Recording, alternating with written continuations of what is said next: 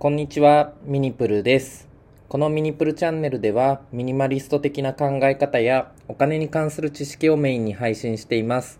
それ以外にも、読書などから得た情報で皆さんのためになる内容についても配信していきますので、よろしくお願いします。今日は、え少しミニマリスト的な考え方についてお話ししようと思います。えテーマは、物が少なければ仕組み化しやすいということです。え皆さん、日常の生活の中で仕組み化ってどれくらいしていますでしょうか？まあ、仕組み化の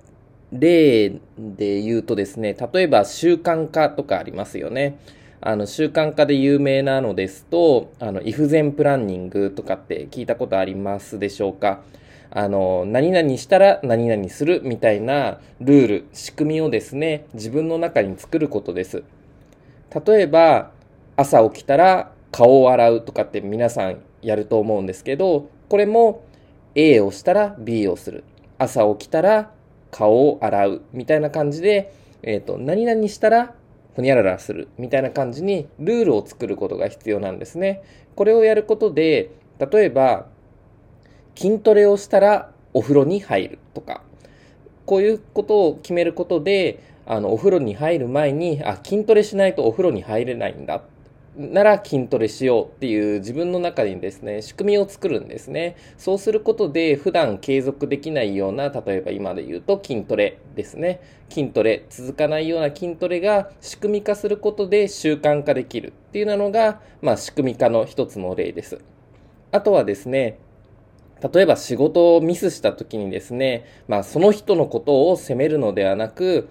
こういう仕組みにしたらどうだろうかって考えるってことが大事です。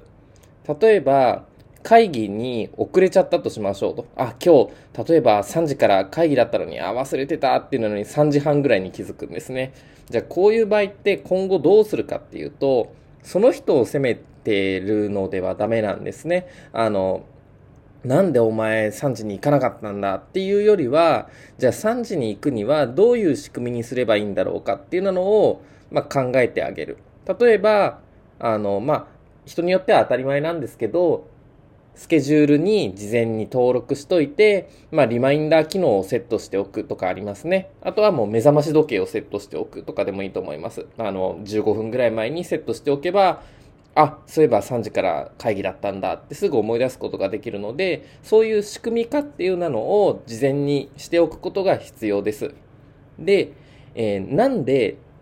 ミニマリスト的な思考で物を減らせば仕組み化しやすいのかと言いますと、この仕組み化するってことは、まあすごい大事であり、なおかつ、この仕組み化ってシンプルに考えることが仕組み化なんじゃないかなって僕は思います。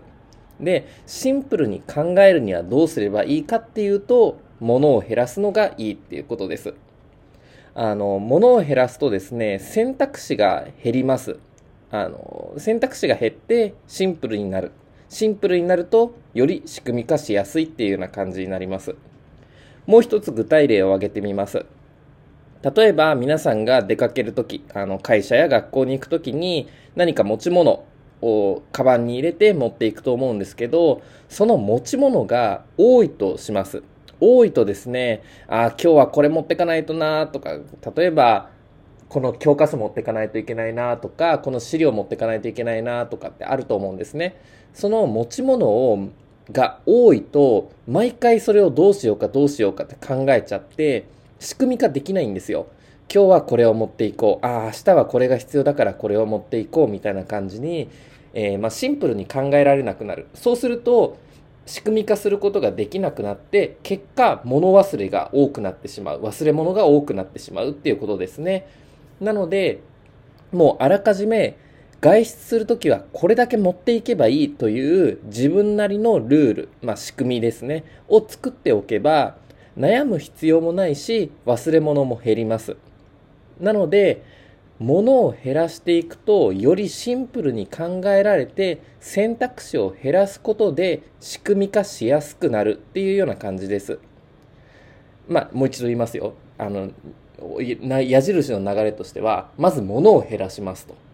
次に物を減らすと、しえー、と選択肢が減ります。